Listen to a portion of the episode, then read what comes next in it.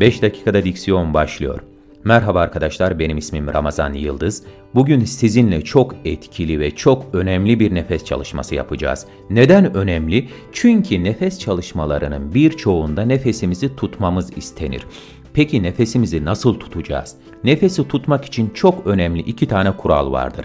Birincisi, boğazımızda bir kapakçık vardır, epiklot kapağı.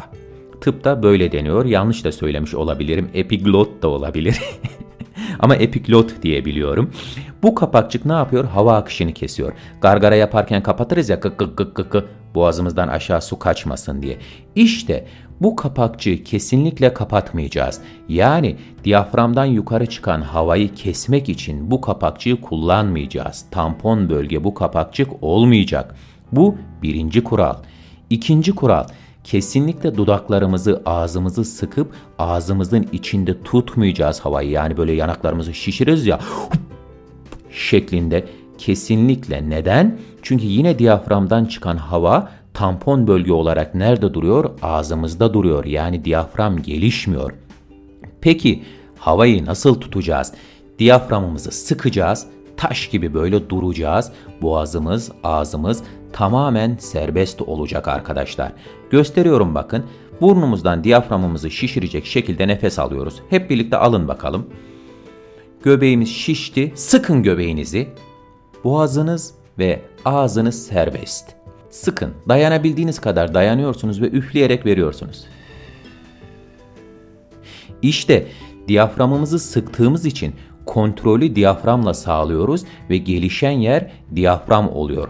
Peki neden kontrolü diyaframla sağlamak zorundayız? Çünkü boğazımızla, ağzımızla biz konuşuyoruz. Hem konuşup hem de nefes kontrolünü sağlayamayız. O yüzden nefesimizi bizim hep diyaframın kontrol etmesi gerekiyor. Buyurun bakalım burnumuzdan göbeğimizi şişirecek şekilde bir nefes alıyoruz. Sık şimdi taş gibi olsun. Dokun eline böyle. Taş. Ve üfleyerek ver. Çok iyi. Bir kere daha yapıyoruz.